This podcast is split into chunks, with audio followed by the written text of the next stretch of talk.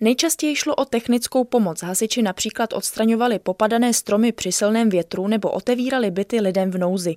V loni hasili zhruba 2000 požárů, které způsobily škodu přes 175 milionů korun, říká mluvčí pražských hasičů Martin Kavka. Ve dvou třetinách těch požárů způsobili lidé buď svojí nedbolostí nebo úmyslně. Bohužel při těch požárech v Praze zemřelo 9 lidí, 102 lidí se zranilo, my jsme zachránili přes 300 lidí a evakuovalo se bez bezmálo 4 tisíce osob. Přibývá ale také požárů od baterií například elektrokoloběžek a elektroaut. Třeba úplně první požár elektroauta byl v podzemních garážích kancelářské budovy v Praze 2.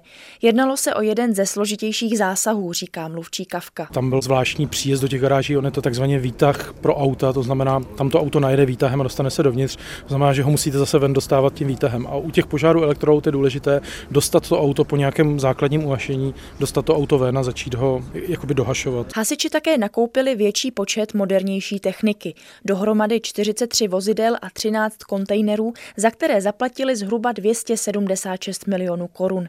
Jedná se třeba o klasické cisterny a speciální techniku, kterou podle ředitele pražských hasičů Luďka Prudila budou letos postupně přebírat. Máme zde 50-tunový jeřáb na těžké záchranné práce při zřícení budov, při těžkých dopravních nehodách a podobně.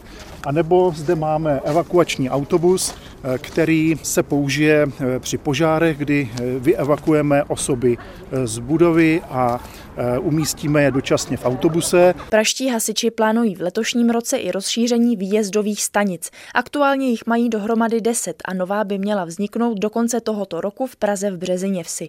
Marie Vítu, Český rozhlas.